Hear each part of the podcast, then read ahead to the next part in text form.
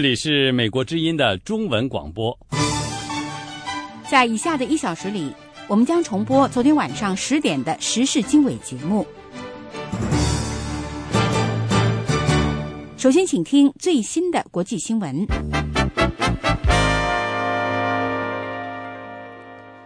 日本国防最高军事官员说，中国军方继续拒绝就岛屿主权争端引起的海上对峙与日本方面磋商。北京称责任不在中国。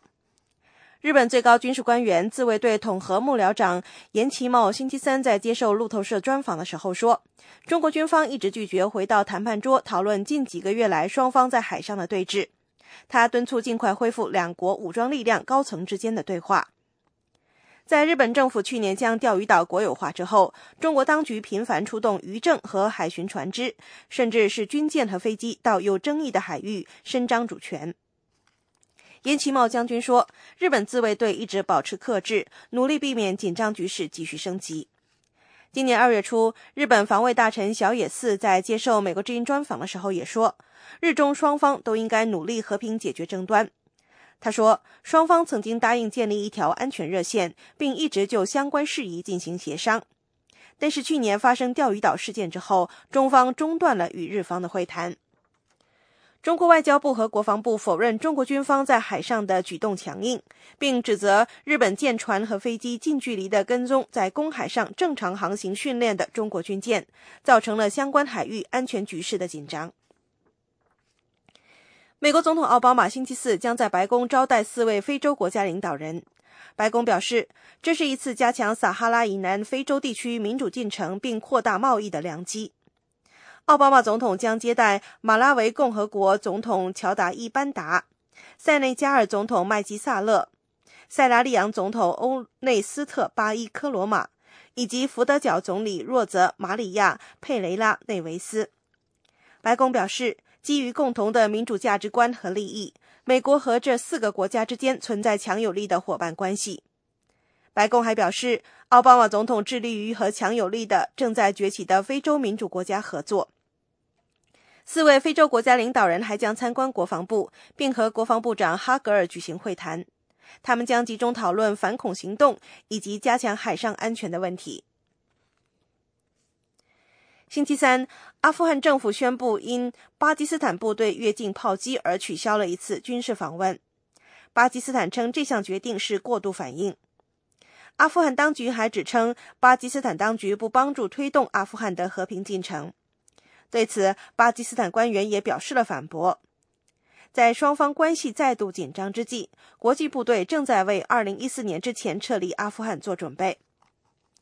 由阿富汗国民军十一名军官组成的代表团原定前往巴基斯坦西北城市奎达参加模拟联合军演，但是阿富汗外交部星期三宣布取消这次访问，理由是阿方所说的令人无法接受的炮击。阿富汗政府指称，巴基斯坦部队本星期炮击了边界另一侧的阿富汗库纳尔省。巴基斯坦外交部发言人乔杜里对美国之音说。伊斯兰堡不赞成阿富汗取消访问的决定。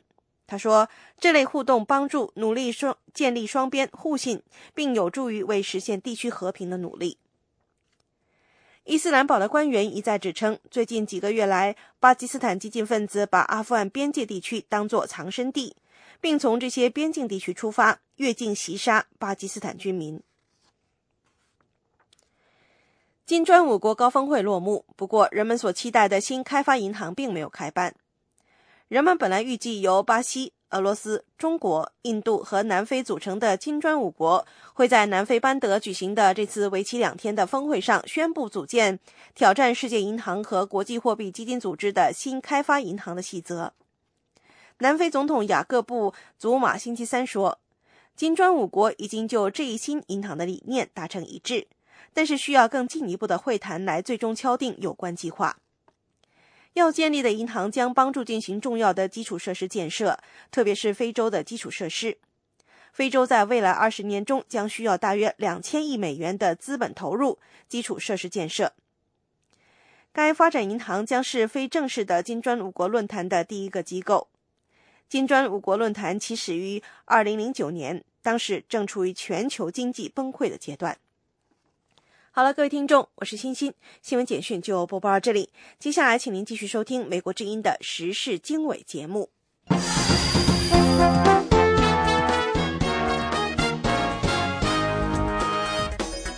各位好，欢迎继续锁定收听美国之音的时事经纬，这里是美国首都华盛顿，我是节目主持人安华。首先给大家介绍这个时段的主要内容：朝鲜呢向美国发出新的战争威胁，那么这次声称要向关岛、夏威夷和美国本土发射火箭。那么与此同时呢，美军表示将协助韩国反击朝鲜的局部袭击。在中越关系方面呢，越南指责一艘中国船只在两国争议海域向越南船只开火。越南方面强烈谴责这一事件的发生，同时呢，中国方面呢做出了与之不同的表态。那么中越的渔船啊，看来有擦枪走火的危险，而美国反对双方使用武力。另外，我们看到中国新任总理李克强近日再次强调打造廉洁政府。观察人士认为，如果没有勇气启动政改，那么中共领导层的这些反腐豪言壮语只能是他们的善良愿望。另外，我们关注中国的第一夫人彭丽媛，她首访俄罗斯呢，相比她访问非洲呢，显得相当低调。以上内容欢迎收听。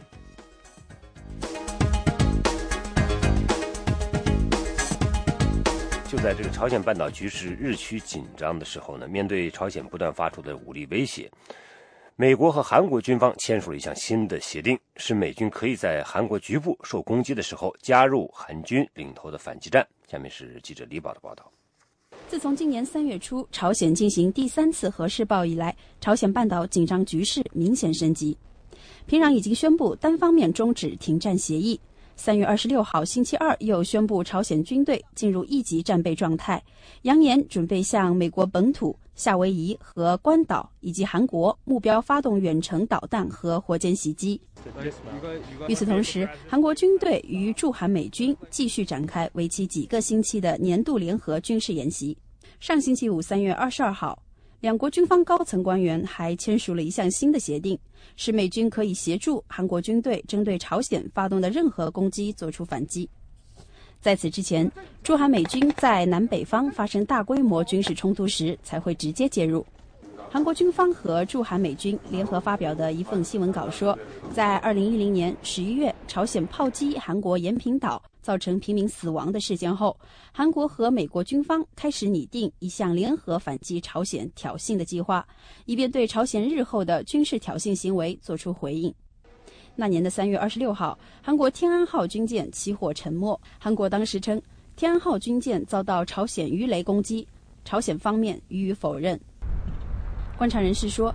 面对韩国军队与驻韩美军继续展开联合军事演习，平壤可能会像2010年时那样，再次向韩国发动小规模和局部攻击，给新上任的韩国总统朴槿惠一个下马威。而韩国和美国日前签署这项联合反击挑衅计划，就是为了遏制平壤再次采取类似的挑衅行动。美国华盛顿传统基金会东北亚安全问题专家布鲁斯·克林纳说。朝鲜再次袭击韩国的可能性令人担忧。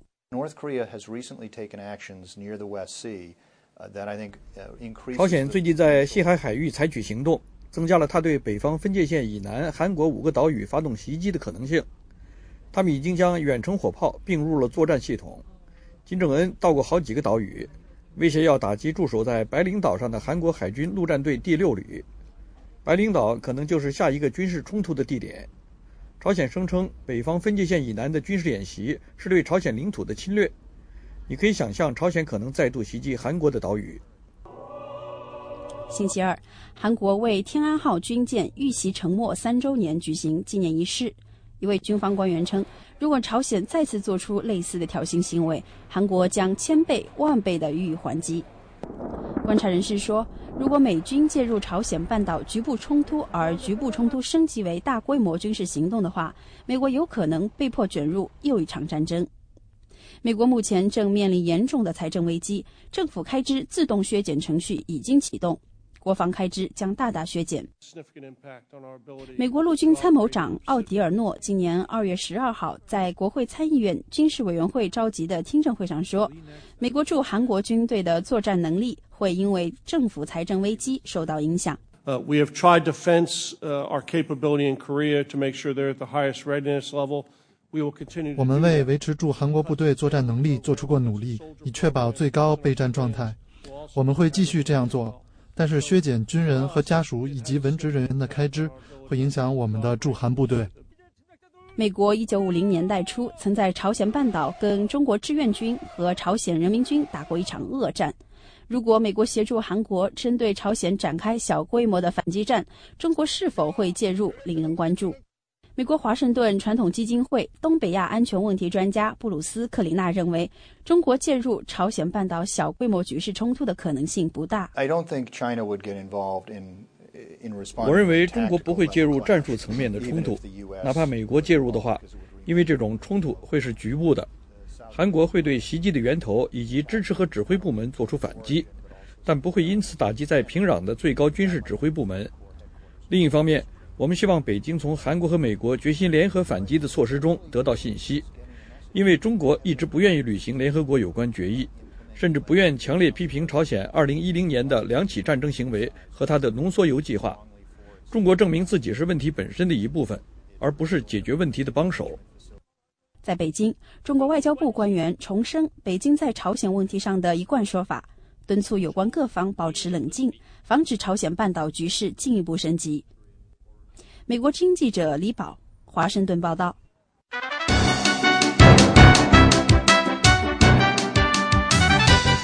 这是美国之音的中文广播。朝鲜向美国发出了新的战争威胁，而且这一次声称要向关岛、夏威夷和美国本土发射火箭。那么，以报复呢？美国 B 五十二轰炸机呢飞越朝鲜半岛。朝鲜是在韩国总统朴槿惠纪念三年前韩国海岸巡逻艇被炸沉事件的仪式上讲话之后所发出的那么这个新的威胁。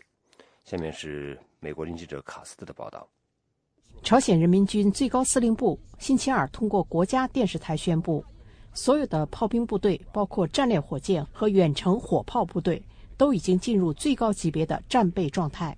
这是平壤当局针对美国及其盟国发出的一系列威胁中最新的一次。不过，专家认为，朝鲜的火箭并没有攻击美国本土的能力。朝鲜星期一举行了一次军事演习，政府公布的照片显示，朝鲜领导人金正恩主持了这次军演。就在朝鲜发出新的战争威胁的同一天，韩国举行仪式和集会，纪念三年前韩国海岸巡逻艇“天安舰”被炸沉事件。天安舰上的四十六名水手殉难，首尔指责平壤是炸沉天安舰的罪魁祸首。然而，平壤矢口否认发动了那场攻击。韩国国防部副发言人魏永谢说：“首尔将星期一的军事演习视为是国家级军演。”他说：“韩国军队正在关注朝鲜的挑衅行为。如果朝鲜再次像以前那样发出挑衅，我们的军队就会反击。”以慰藉为国捐躯的天安舰四十六名英雄的亡灵。韩国总统朴槿惠为纪念沉没的天安舰发表讲话时，还对朝鲜持续的军事挑衅发出警告：朝鲜应该放弃核武器、导弹以及挑衅和威胁行为，成为国际社会中负责任的一员。这是朝鲜存活的唯一出路。继朝鲜上个月的核试验以及去年底的火箭发射之后。朝鲜半岛的紧张局势持续升温，联合国已经批准制裁朝鲜，以应对朝鲜的两起行动。联合国的决定激怒了平壤。美国之音继续为您播送中文节目。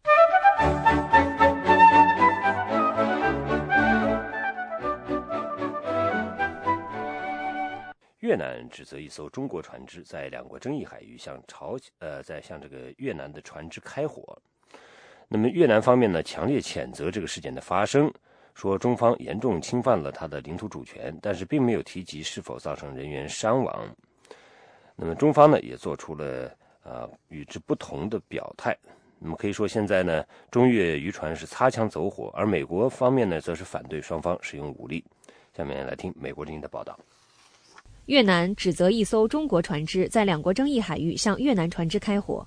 越南方面强烈谴责这一事件的发生，称中方严重侵犯其领土主权，但是并没有提及是否造成人员伤亡。越南外交部发言人宜安表示，上周三，越南渔船在有争议的西沙群岛附近捕鱼时，被中国渔船追逐并发射照明弹，引起船舱内起火。对此，越南方面已经向中国驻河内大使馆提出正式抗议。敦促中方调查并严肃处理这一非法和不人道的行为，并赔偿越南渔民的损失。对此，中国方面则有着完全不同的立场。中国外交部发言人洪磊否认有越南渔船受损，并表示，中方只是在对中国领海进行非法作业的越南渔船采取了合理合法的行动。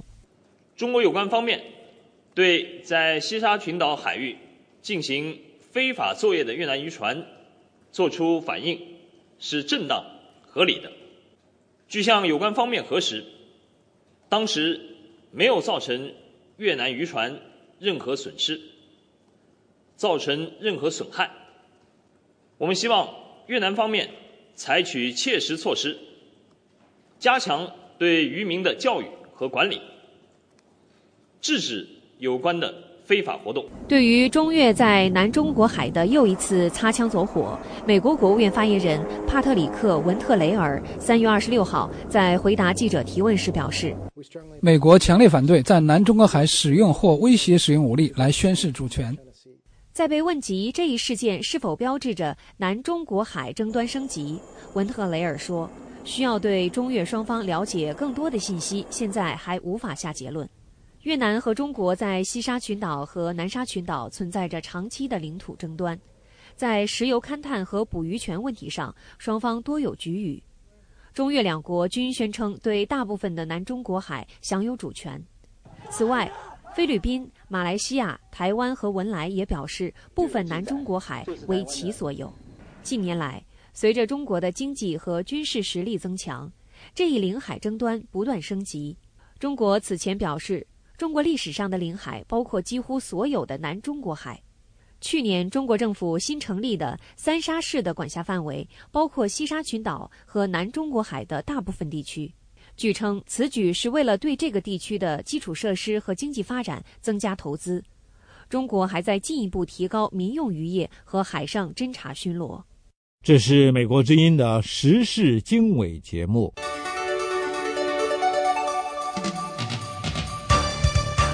欢迎继续锁定收听《美国之音时事经纬》。那么，随着中国新任最高领导人习近平上任后啊，呃，携夫人高调首访非洲大陆，那么中国和非洲之间围绕经济重点的交往就更加引人关注。在这同时呢，太平洋彼岸的拉美各国在政府争相分享中国经济发展红利的同时呢，也因为资源的这个快速耗费而引发担忧。下面是记者宇宙的报道。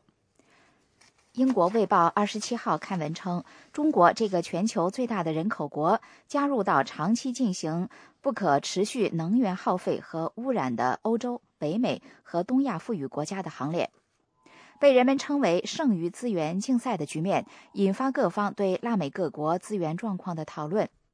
中国的需求迅速增长。从拉丁美洲的进口已经超过非洲。中国与拉丁美洲之间的贸易额从2000年的一百亿美元上升到2011年的二千四百一十亿美元。厄瓜多尔前能源部长阿科斯塔对媒体表示，中国正在全球采买，他把钱借给厄瓜多尔，厄瓜多尔政府通过贸易用石油来还钱。澳新银行首席中国经济学家刘立刚博士对美国之音表示：“中国对落后国家的投资和进口，拉动了这些地区的经济发展，也对全球经济发展起到了助推作用。”有很多资源的国家都在受到中国的影响，拉美也是，特别在农产品方面受到中国影响也非常大。我觉得这些影响都是非常的正面。如果说没有中国的需求，这些国家的经济增长不可能有这么快。所以说，我觉得现在还谈不到中国的发展对他们造成了负面的影响。美国波士顿大学的国际关系副教授加拉赫尔在为塔夫茨大学的全球化与可持续发展项目所撰写的政策概述中，呼吁拉丁美洲套现中国时代，否则将时不我待。加拉赫尔指出，中国的贸易和投资推动拉美国家出现了数十年以来的最高速人均经济成长。从1980年代早期到本世纪初，拉美国家人均 GDP 成长仅为百分之一。从2002年到2007年，这个地区的人均 GDP 年增长达到百分之三点五，为70年代以来的最高点。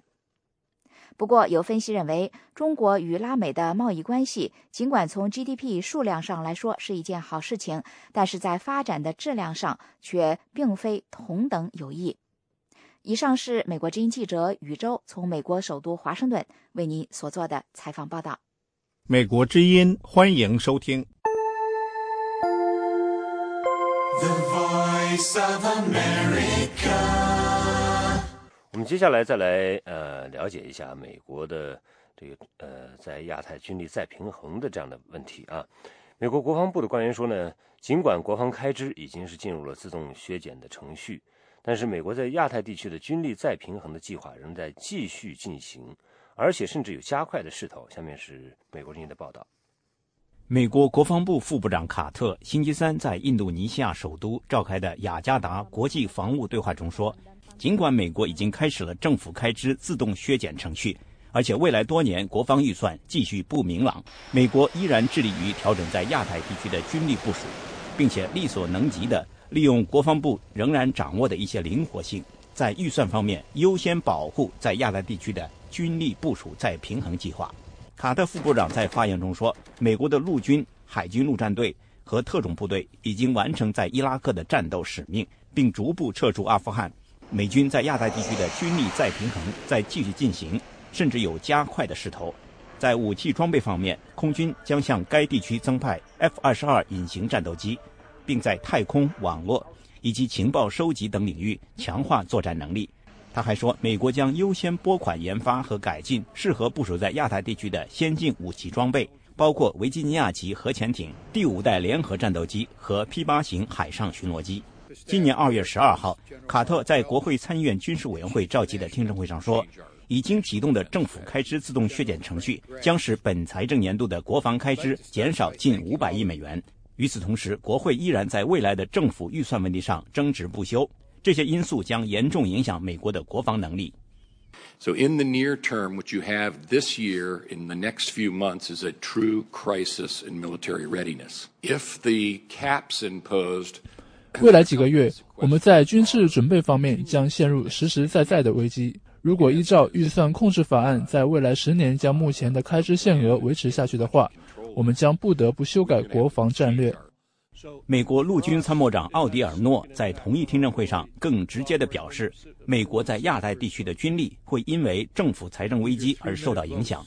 First. 首先，我们百分之八十的部队今年将停止军事训练活动，包括我们在夏威夷的部队，包括在太平洋司令部属下的路易斯堡军营的部队。这将削弱我们对太平洋司令部负责地区发生的任何事情做出反应的能力。出席这次雅加达国际防务对话的国家包括日本、韩国、越南、菲律宾和马来西亚等多个国家。其中一些国家因为中国军力的迅速提升和他对东海和南中国海主权的强硬主张而忧心忡忡。这些国家欢迎美国强化在亚太地区的军事部署，但是担心美国的承诺会因为政府财政危机而落空。中国解放军副总参谋长戚建国中将也率团出席了这次国际防务对话，并与美国国防部副部长卡特握手会面。戚建国在会上发言称，亚太地区是战略热点。但中国不愿意看到该地区成为大国背景下的武力对抗之地。卡特表示，中国是美国在亚太地区军力再平衡计划的关键部分，因此美国已经邀请中国参与未来的环太平洋联合军事演习，希望加强两国的军事关系。美国之音记者李宝华盛顿报道。这是美国之音的中文广播。另外呢，台湾国防部高级官员表示，将发展综合性的信息战能力来抵抗来自中国的电子战威胁。下面是特约记者张永泰的报道。台湾国防部副部长杨念祖星期三在立法院外交及国防委员会接受质询时表示，面对中国信息电子战的威胁，台湾军方有充分的应应之道。我们有信心，在我们建制这个我们的 C4ISR 的一个资讯链路系统里面，我们能够满足我们的自我防卫的需求，跟抵御敌人对我们的攻击。杨念祖在报告当中说。台湾军方将持续发展综合性信息战力，整合电子战指挥管制平台，建立全面联合电子战防护战力，也将持续和美军和其他盟军进行作战资源的合作与交流。台湾国防部说，军方的网络有实体隔离以及外围网际网络两个部分，外网确实遭受不少黑客的攻击。至于内网，则都做了有效的防护，安全无虞。台湾国家安全局长蔡德胜日前在立法院还表示，台湾的情报单位最容易受到黑客的攻击，主要来自于中国大陆。国安局一年受到的攻击高达三百四十四万次，平均一天将近一万次。执政的国民党立法委员詹凯臣表示，现代的战争。也称为软件战争或是按钮战争，一按钮事情就解决了，而台湾最害怕的就是按钮战争。此外，台湾在防卫上有四大困难，因此要特别加强获得预警信息的能力。以我们台湾的一个地理位置来看啊，我们的纵深是比较短的，是，因为纵深比较短，所以它的预警的时间就比较少。是，预警时间少的话呢，它的作战会在很快就结束了。是的，如果有外敌要侵略台湾的话，它时间不用拉长，不像在大陆，不像在美国，可以把时间拉长。第四个隐忧就是啊，要来救援的啊也不容易。詹凯成还说。面对中国的军事开支逐年增长，台湾方面则是原地踏步，这种差距令人感到忧心。杨念祖副部长答复指出，台湾不会和中国进行军备竞赛，军方目前是在不对称、创新的概念下发展建军备战。在野的民进党立法委员蔡黄朗表示，台湾军方近年来出现了预算不足、共谍案等情形。再加上部分退役将领高唱和中国统一，打击了军人的士气。不是以国家的安全存亡，大发妙论，意图用他们的剩余价值啊来影响军中啊这些将领对国家的认同，这个是可恨可悲啊！我们绝不允许。杨念祖说，已经就共谍案进行检讨，并做了安全防护。对于部分退役将领的统一言论，军方会引以为戒，强化精神战力教育以及加强国家认同。以上是美国之音特约记者张永泰从台北发来报道。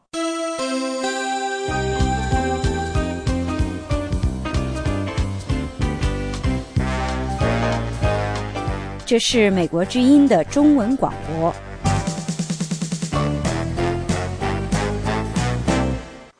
国国家主席习近平正在南非的德班参加金砖五国的峰会，这是刚刚履行的习近平首次出国访问的，呃，的第三站。那么，而且造访的四个国家当中呢，有三个在非洲。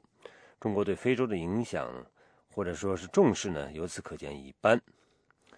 观察人士指出，这也再次给希望加强和非洲关系的华盛顿敲响了警钟。中非的关系长达几十年，而美国对非洲的兴趣也是越来越大。那么，中国和美国在非洲会形成一种怎样的格局？下面是美国人民记者思阳报道：中国新任国家主席习近平在访问俄罗斯之后，对非洲的坦桑尼亚、南非进行访问。之后，他还将前往刚果共和国。习近平在坦桑尼亚发表演讲时，对未来中非关系的发展作出如下的表示。新形势下，中非关系的重要性不是降低了，而是提高了；双方共同利益不是减少了，而是增多了；中方发展对非关系的力度不会削弱，只会加强。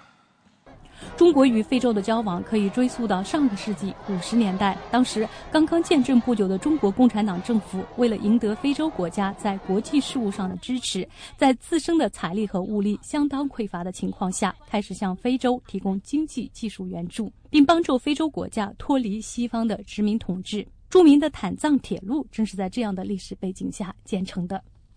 一九九零年代中期，随着北京寻求满足日益增长的对原材料和能源的需求，中非交往的方式发生了变化，从中国单纯的援助非洲发展，变成以贸易和投资为主导。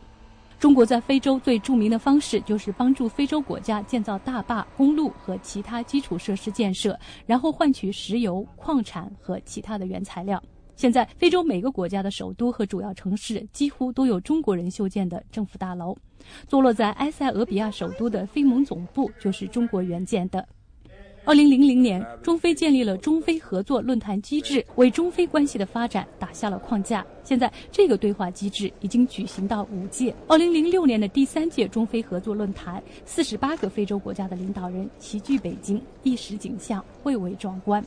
二零零九年，中国取代美国成为非洲最大的贸易伙伴，中非贸易额从二零零零年的一百亿美元上升到二零一二年的超过两千亿美元。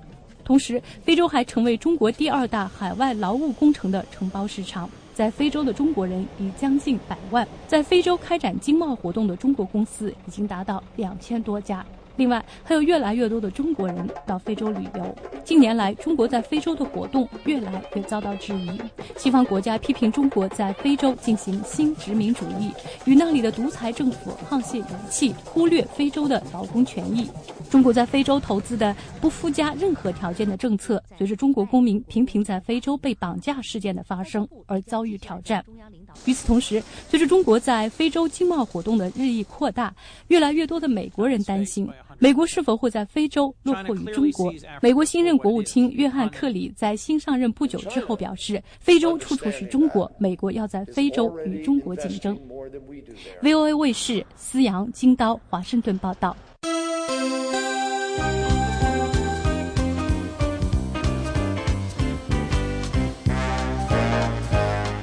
这是美国之音的中文广播。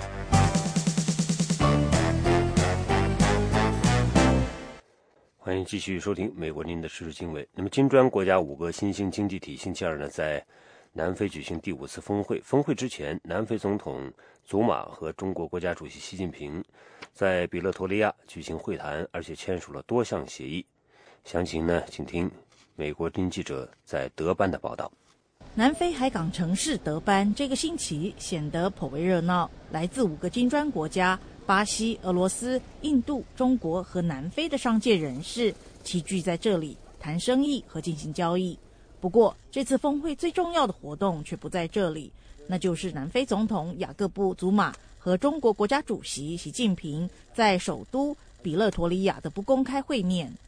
南非总统办公室发布声明说，祖马和习近平星期二签署了多项协议，包括在贸易。观光、教育和社会等领域上的合作。正在德班参加峰会活动的崔拉克内舍佩是南非国营国防工业承包商丹尼尔集团的主管。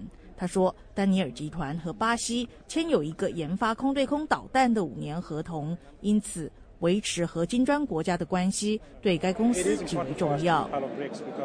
南非属于金砖的一部分，极为重要。我们必须确保南非人民在这些发展中的经济体当中能够增长，并拥有更多的工作机会。所以，我认为金砖国家存在的真正原因，就是要确保这些国家的经济增长有助于人民就业。对我们来说，到这里来展示我们的产品非常重要。看，南非也有这些高端的技术。南非标准银行分析师塞门·弗里曼特说：“金砖国家有可能设立某种形式的体制性组织，让彼此关系有更紧密的结合。”这已经是他们第五次的峰会，但他们至今还只是维持一个松散的政治联系。这次峰会首次让他们有机会设立一个以发展银行为中心的体制性机构。不过，我不认为就是说。他们很快就会以其中一个国家为总部成立这个银行，开始对外贷款。我觉得现在距离这些目标还很远，不过我们可以看到一个关于这个银行组织结构方面比较具体的协议。金砖国家峰会预定星期三在五国元首为成立金砖国家发展银行的细节达成一致之后结束。南非标准银行的弗里曼特说：“只要能够达到这一点，就可以说这是一次成功的峰会了。”欢迎继续收听美国之音的中文广播。美国之音时事经纬，下面我们来呃了解台湾的地震。台湾星期三上午十点零三分发生了里氏六点一级地震，这是今年记录的最强震。这次地震的震中位于台湾中部日月潭所在的南投县境内，震央距地表十五点四公里，全台各地均有明显震感，台北地区的震感为三级。地震伤亡和财产毁损正在陆续从震中传出。台湾高铁的一些列车因地震而紧急停在线路上，甚至隧道内。高铁全线午前陆续恢复减速行驶。两百五十多个车次被取消，大批旅客受到影响。台铁列车震后运行也受到严重干扰。报道说，台湾中部震区干线公路耐震无恙，但是有的路段散落山石。震后线路检查还在继续。地震发生时，马英九总统正在台北自由广场主持欢迎马绍尔群岛共和国总统的军礼仪式。台湾行政院在地震后立即成立紧急应变小组，当局派出飞机勘测灾情，并且待命执行救灾任务。美国之音驻台北记者申华报道。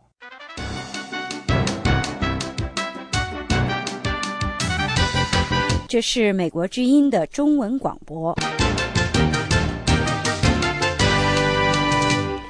台湾的国安会星期三表示，台湾政府和美国政府间从未就台湾国内高度敏感的核四问题展开讨论，台湾也没有接到美方对此问题的关切，美方因素从未列入台湾政府制定核四政策的考虑范围。台湾国安会说，《中国时报》日前有关国安高层曾经表示废核将冲击台美关系的报道，模糊核电存废的焦点。中国时报星期三稍早报道说，马英九政府不愿宣布停建核四的关键，是因为台湾每年向美国进口油燃料棒的费用高达数百亿元，核四续建和停建不仅涉及国家安全、军事安全，还有冲击台美关系等考量。报道援引国安高层人士的话说，这是不能说的秘密。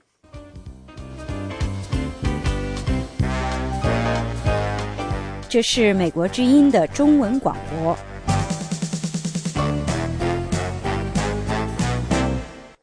美国临时事经纬，接下来我们来关注中国国内。那么，中国长春的访民王宇说，他将在北京以自焚的方式抗争司法不公、枉法裁判，以此求得高层关注，惩罚失职渎职的官员。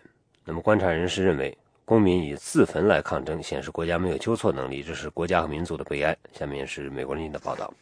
权力运动网三月二十六号说。吉林省长春市二道区居民王宇发出绝命书，准备与女儿在北京某公交车上用汽油爆炸自焚，以此告慰躺在冰柜三年的丈夫，为丈夫申冤，让吉林各执法部门受到连带责任。美国之音采访王宇时，他正被在北京的吉林接访人员陪伴下，准备坐火车返回长春。说是给我解决这个情况，但是说能不能解决得了，我也不知道。但是我只能是告诉你，我只给他们两天时间，两天时间不给我解决，我马上返回北京。我肯定会走极端。我不是说不给他们时间，我已经给他们三年时间了，两年多的时间了，这是逼得我实在是无路可走了。我没处申冤去了，我只有选择这种方式，只有这样才能给他申冤。王宇说，二零一零年八月十号，当时三十岁的丈夫一个人在与他人口角时，被对方的六七人用刀刺死。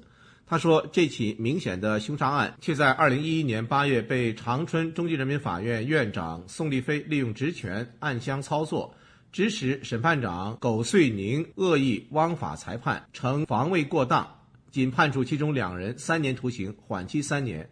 王宇说，法院如此轻判这些杀人犯，让他不敢相信中国的法律会被践踏到如此地步。他开始四处申诉，但法院和检察院之间相互推诿，不受理他的申诉，因此他才走投无路，准备自焚。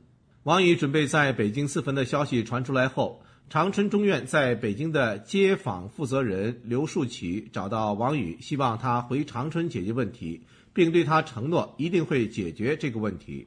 这是咱院里定的事儿啊，在院里肯定明明有人接待，我都安排好了。你看我咋觉能处，这肯定能处理，能不能不处理吗？这么大事儿。北京著名人权律师刘晓元说：“中国的法治方面还存在很多问题。”但用危害公共安全的方式来抗争某些人的司法不公正是不可取的。他们使用暴力的方式来抗争，对吗？特别是一种危害公共安全的方式来抗争，这个律师肯定是不会支持这种方式。这个至于当事人他自己呢，哈，应该要知道，你这种抗争如果是以这种方式的话呢，确实会自己要承担很严重的法律后果，还是。尽可能的寻求一个正当的途径来解决吧。北京维权人士胡佳说：“尽管他并不支持这种做法，但自焚者失志不移，要以这种方式来进行抗争，是在向世人做出某种宣誓。一个人连死都不怕了，他要采取这样的一种方式去结束自己的生命，他就是在一种绝望中的表达的一种反抗。所以呢，他要用这种方式表达一种最后的那种那种抗议、那种抗争。”胡佳说：“公民自焚抗争表明，中共的体制完全没有纠错的能力，是国家的悲哀。”他说：“中国由于没有司法独立，司法公正就无从谈起。”他说：“中国的司法主要为两个方面服务：一为政府利益、为党的利益服务，如一些政治案件、异议人士案件等，案件的定性由政法委拍板，因此中国出现了审者不判、判者不审的怪现象。”二为各级官员及利益集团服务，只要有权钱交易，法官就可以枉法裁判。法官并不能行使独立的审判的话，他本身又特别的容易就是受到这司法腐败、司法滥权的这样的这样的左右，他没有一个机制很好的去监督他，就从上到各级法院的话，就就是说都被完全渗透了。在长春中院的劝说下，王宇已经在返回长春的途中。他上火车之前对美国之音说：“明天他将前往中院，如果他的问题得不到合理的答复和解决，他会立即返回北京，通过他的方式向世人展示以死抗争的决心。”美国之音杨明香港报道。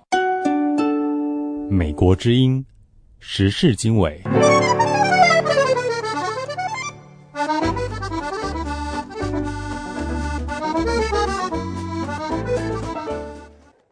欢迎继续锁定收听《美国之音的时事经纬》。那么，在中国有关部门正在抓紧研究制定年内有望出台劳教制度改革方案的新形势之下，那么山东一位被劳教维权访民的这个妻子，突然接到当地警方电话，说家属可以提出因为家庭困难申请提前释放这位被劳教人员。那么，详情来听记者叶斌的报道。山东访民刘厚顺家住威海文登市。原是经商的小业主。二零零五年，他到外地进货，被误认为是上访人员，被抓，并且被打成轻伤，甚至被送进精神病院住了十六天。二零零七年，已经被劳教过一次，刑期是一年。后来他在深渊上访讨说法的过程中，被抓多次关押。去年八月，又从大连。被文登市解访人员抓到烟台，再次被关进劳教所，劳教刑期定为一年半。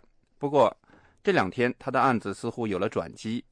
刘厚顺的妻子丛水琴对美国之音表示，文登市天福派出所人员星期一打电话来说，家属提出困难申请就可以提前释放她丈夫。她说，昨天可能四点多左右吧。他说是那个呃，就没有车，有车看看有没有车，有车到我家来说是要我写个那个呃困难申请，就是说是呃我家生活困难，我有病，说是那个呃可以把就那个我家呃老刘那个放出来。丛水琴披露，去年中共十八大期间，当局曾派人在他家外面看守，预防他去北京上访，揭露他家遭受地方当局迫害和文登驻京解访人员刘增林和派出所所长袁军和副所长石楠等人为关押她丈夫而花钱买通劳教所等丑行。他表示，现在派出所打电话说提前释放刘厚顺。可能跟李克强总理所说的劳教改革有关，也可能无关。但是他目前没有打算按照警方提出的建议，写要求提前释放的困难申请，因为刘厚顺被抓去劳教时，警方和解访单位并没有履行正式手续。他说：“他们抓的时候就都没有告诉我啊，我们我们劳教连一个劳教书收了都没有。”你们谁也抓谁也放，不干我什么事。你们愿抓抓，愿放放。现在让我写什么申请？不久前，从劳教所被提前四十天释放的辽宁黑山县维权工人李铁强对美国之音说：“他前些日子到北京被关押，刚回到家乡，不了解李克强总理这个月早些时候在中外记者会上谈及劳教制度改革方案的具体内容。”但是他感觉刘厚顺可能获得提前释放，跟劳教制度改革有某种关系。他说：“呃，我第一反应，我我分析那个有可能是劳教法律法规可能要出台吧，法律要出台也行有关系。再一个，第二方面呢，也可能是他上访迫于压力吧。这个这个咱确定不了。现在我也呃最近也不清楚，我也刚回北京上访回来被关押，刚出来。”说的有可能跟劳教这制度改革是官方有的政策了，官方找个借口，也可能是出出于别人，现在不不能确定。嗯，李铁强指出，劳教制度早已被地方当局滥用，当成压制和迫害维权人士的维稳工具。他认为，中国政府高层现在认识到改革劳教制度的必要性。要解决劳教制度被非法滥用的问题，这是维权人士和维护正义的公民的胜利。他强调，人们需要密切关注，严防将要取代劳教制度的新法成为地方官员继续变相剥夺公民自由的工具。他说：“这一开始一定要把把住关，大伙儿要给予极大的关注，正义的我们支持，就说不正确的我们坚决反对。所以这学校教养，我感觉还是。”有某种意义上，起码是我们，我感觉是我们上面也也很多人付出了生命鲜血或者自由的代价。呃，零零七年、零六年之前，我还签过字，大伙儿这推动中国的法治建设也都签过字，说联名用大伙儿说这事儿我感觉挺重要，取消教养。但是新的法律出台，到底好与坏，我们大伙儿要呃各种各方面人士要极力的关注，嗯，所以禁止他就这种破坏人的法律法规出台，嗯嗯。李铁强在二零一二年三月中旬的一次民众示威中，曾作为维权代表，要求官方把当地出租车的经营权分配给特困户及下岗工人。当时有三百多民众集体前往黑山县政府请愿。事后，警方以非法煽动为由，对李铁强行政拘留十五天，其后又以他家中有传单为由，判处一年劳教。美国之音叶冰。华盛顿报道。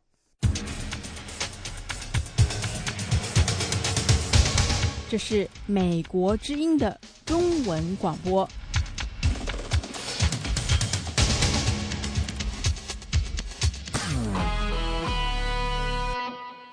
中国新任总理李克强近日再次强调，打造廉洁政府，给权力涂上防腐剂。观察人士表示呢。中共高层有关反腐的讲话缺少实际内容，空话多。如果中共领导层没有勇气启动政改，这些反腐豪言壮语最多只能是他们的善良愿望。下面是记者陆阳的报道。李克强在三月二十六号主持召开的新一届国务院第一次廉政工作会议上，强调发啊发表反腐讲话，再次强调要打造廉洁政府，给权力涂上防腐剂，戴上紧箍咒。中国官媒报道，这是李克强新一届政府成立之后召开的第一次全国性工作会议。李克强形容新一届政府的工作千头万绪，他把要完成的工作概括为三项：持续发展经济、不断改善民生，促进社会公正。李克强说，要完成这三项工作，必须建设创新政府、廉洁政府、法治政府，其中建设廉洁政府尤为重要。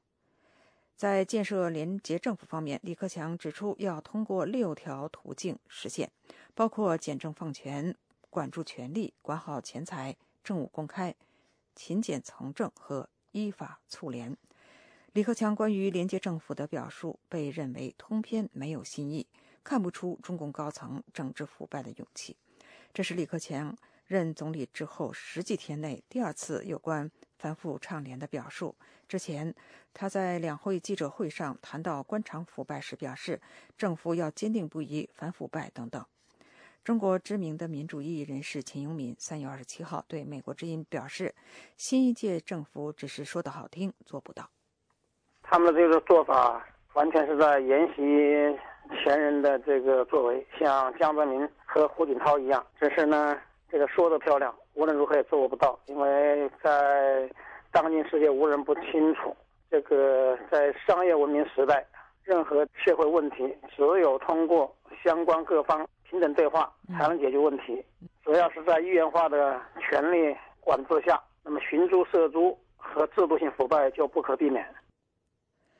秦永敏认为，无论是习近平的把权力关进制度的笼子。还是李克强的把权力涂上防腐剂，其实早已被事实证明毫无用处。说来说去，他们的所有做法都是一成不变体制下的大官管小官，自己管自己。他说，也正是在这种现行的体制之下，整个中国社会已经烂到了每天都在发生贪官污吏、勾结奸商、无恶不作的事，而中国。各地每天发生的强拆房屋、强征土地的事件，就证明了一元化的政治体制根本不可能做到政府官员自清。独立社会学者田其庄表示，李克强说了一番不着边际的话，感觉内容很空。李克强说了一番是左右为难、不着边际的话，我觉得这些很多事儿还是很空。没有叫人看到实实在在的，能叫人感觉到眼前为之一亮，精神为之一振，呃，感到很有希望、很有前途，那么那那那么一种感觉，还是一般性的号召的多。田启庄指出，内容空洞的讲话很难服众，而且过了新官上任三把火的热度之后，不敢顶风作案的公款消费等官员腐败现象便会死灰复燃，重蹈旧辙，而且。几届政府都是如此。李克强在通篇有关建设廉洁政府部分的阐释中，甚至只字不提民间非常关注的官员财产公开问题。秦永民表示，共产党的官员哪一个还是当初的无产阶级？相反，他们都是腰缠万贯的富豪。秦永民说，中共政权现在好比是在做着一个抱着炸弹的击鼓传花游戏游戏。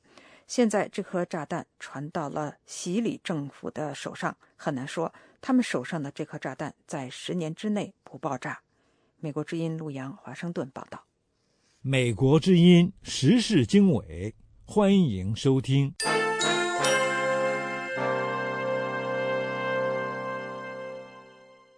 欢迎继续收听美国之音的时事经纬。下面我们来关注来自莫斯科的报道。同访问非洲相比，中国第一夫人彭丽媛首访俄罗斯显得相当低调。分析人士就认为，这和俄罗斯第一夫人多年来极少公开露面，普京家庭生活高度保密有关。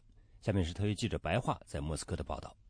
正陪同习近平在非洲访问的中国第一夫人彭丽媛继续引起各方的关注。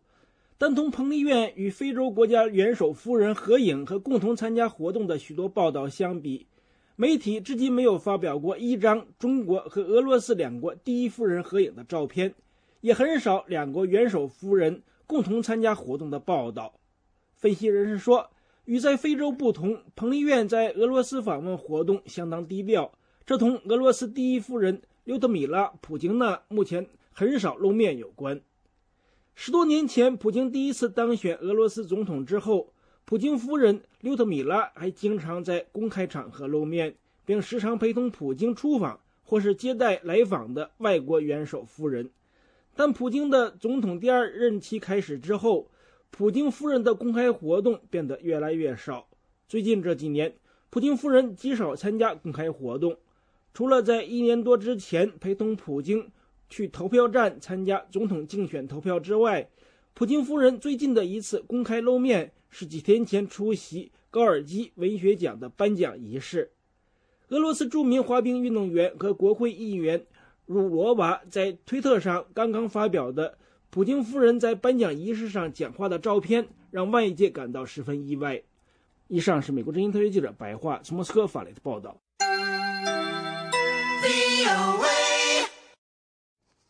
各位听众，我是欣欣，在这一时段的时事经纬节目的最后，再为您播报一组新闻简讯。美国科罗拉多州电影院枪杀案嫌疑人詹姆斯·霍尔姆斯的律师提出让霍尔姆斯承认有罪，以换取终生监禁的判决，从而避免死刑。霍尔姆斯的律师星期三提出了这个建议，这应该能够被检察官所接受。目前，检察官还没有决定是否要对霍尔姆斯判处死刑。霍尔姆斯被控去年七月二十号午夜，在科罗拉多州的一个正在放映蝙蝠侠电影《黑暗骑士》的电影院中，先投掷一枚催泪弹，然后开枪射击，导致十二人死亡，五十八人受伤。目前，霍尔姆斯的作案动机仍然是个谜，但是检察官表示，霍尔姆斯用了几个月时间仔细策划了那次攻击事件。当局说，霍尔姆斯还在他居住的公寓中用爆炸物设置陷阱，以对付来袭的警察。霍尔姆斯的律师还没有说明，如果这个案件进入审判程序，他们是否会以精神错乱为由进行申辩。美国康奈尔大学的欧洲地区政治专家表示，塞浦路斯的经济危机很可能让整个欧洲地区的右翼团体提高支持率。而且会为欧盟带来额外的压力。康奈尔大学的马贝尔贝雷辛教授表示，塞浦路斯危机是一系列经济危机中的最新一起，它伤害了长期统治一些欧洲国家的政治党派的信誉。贝雷辛教授表示，这带来的后果就是右翼团体正在赢得更多的选票。他说，一些以反移民立场著称的右翼团体现在更注重国民经济收入的问题。贝雷辛教授表示，选民对经济问题产生的沮丧情绪导致民族主义情节不断增强，这将对维系欧盟各国的纽带关系带来压力。星期三，阿富汗政府宣布因巴基斯坦部队越境炮击而取消了一次军事访问。巴基斯坦称这项决定是过度反应。阿富汗当局还指称，巴基斯坦当局不帮助推动阿富汗和平进程。对此，巴基斯坦官员也表示了反驳。在双方关系再度紧张之际，国际部队正在为2014年之前撤离阿富汗做准备。由阿富汗国民军十一名军官组成的代表团原定前往巴基斯坦西北城市奎达参加模拟的联合军演，但是阿富汗外交部星期三宣布取消了这次访问，理由是阿富汗所说的令人无法接受的炮击。阿富汗政府指称，巴基斯坦部队本星期炮击另一侧的阿富汗库纳尔省。巴基斯坦外交部发言人乔杜里对美国之音说：“伊斯兰堡不赞成阿富汗取消访问的决定。”他说：“这类互动帮助建立双边互信，并有助于为实现地区和平的努力。”伊斯兰堡的官员一再指称，最近几个月来，巴基斯坦激进分子把阿富汗边境地区当作藏身地。并从这些边境地区出发，越境袭杀巴基斯坦军民。金砖五国高峰会落幕，不过人们所期待的新开发银行并没有开办。人们本来预计由巴西、俄罗斯、中国、印度和南非组成的金砖五国会，在南非德班举行的这次为期两天的峰会上，宣布组建挑战世界银行和国际货币基金组织的新开发银行的细节。南非总统祖马星期三表示，金砖五国已经就这一新银行的理念达成一致，但是需要更进一步的会谈来最终敲定有关计划。要建立的银行将帮助进行重要的基础设施建设，特别是非洲的基础设施。非洲在未来二十年中将需要大约两千亿美元的资金。以上是这一小时的国际新闻。您如果需要获取更多的信息，请访问美国之音网站 www 点 voa chinese 点 com。如需和我们联系，美国之音的电邮地址是 chinese at voa news 点 com。美国之音现在结束今天上午的中文广播。This program has come to you from the Voice of America, Washington.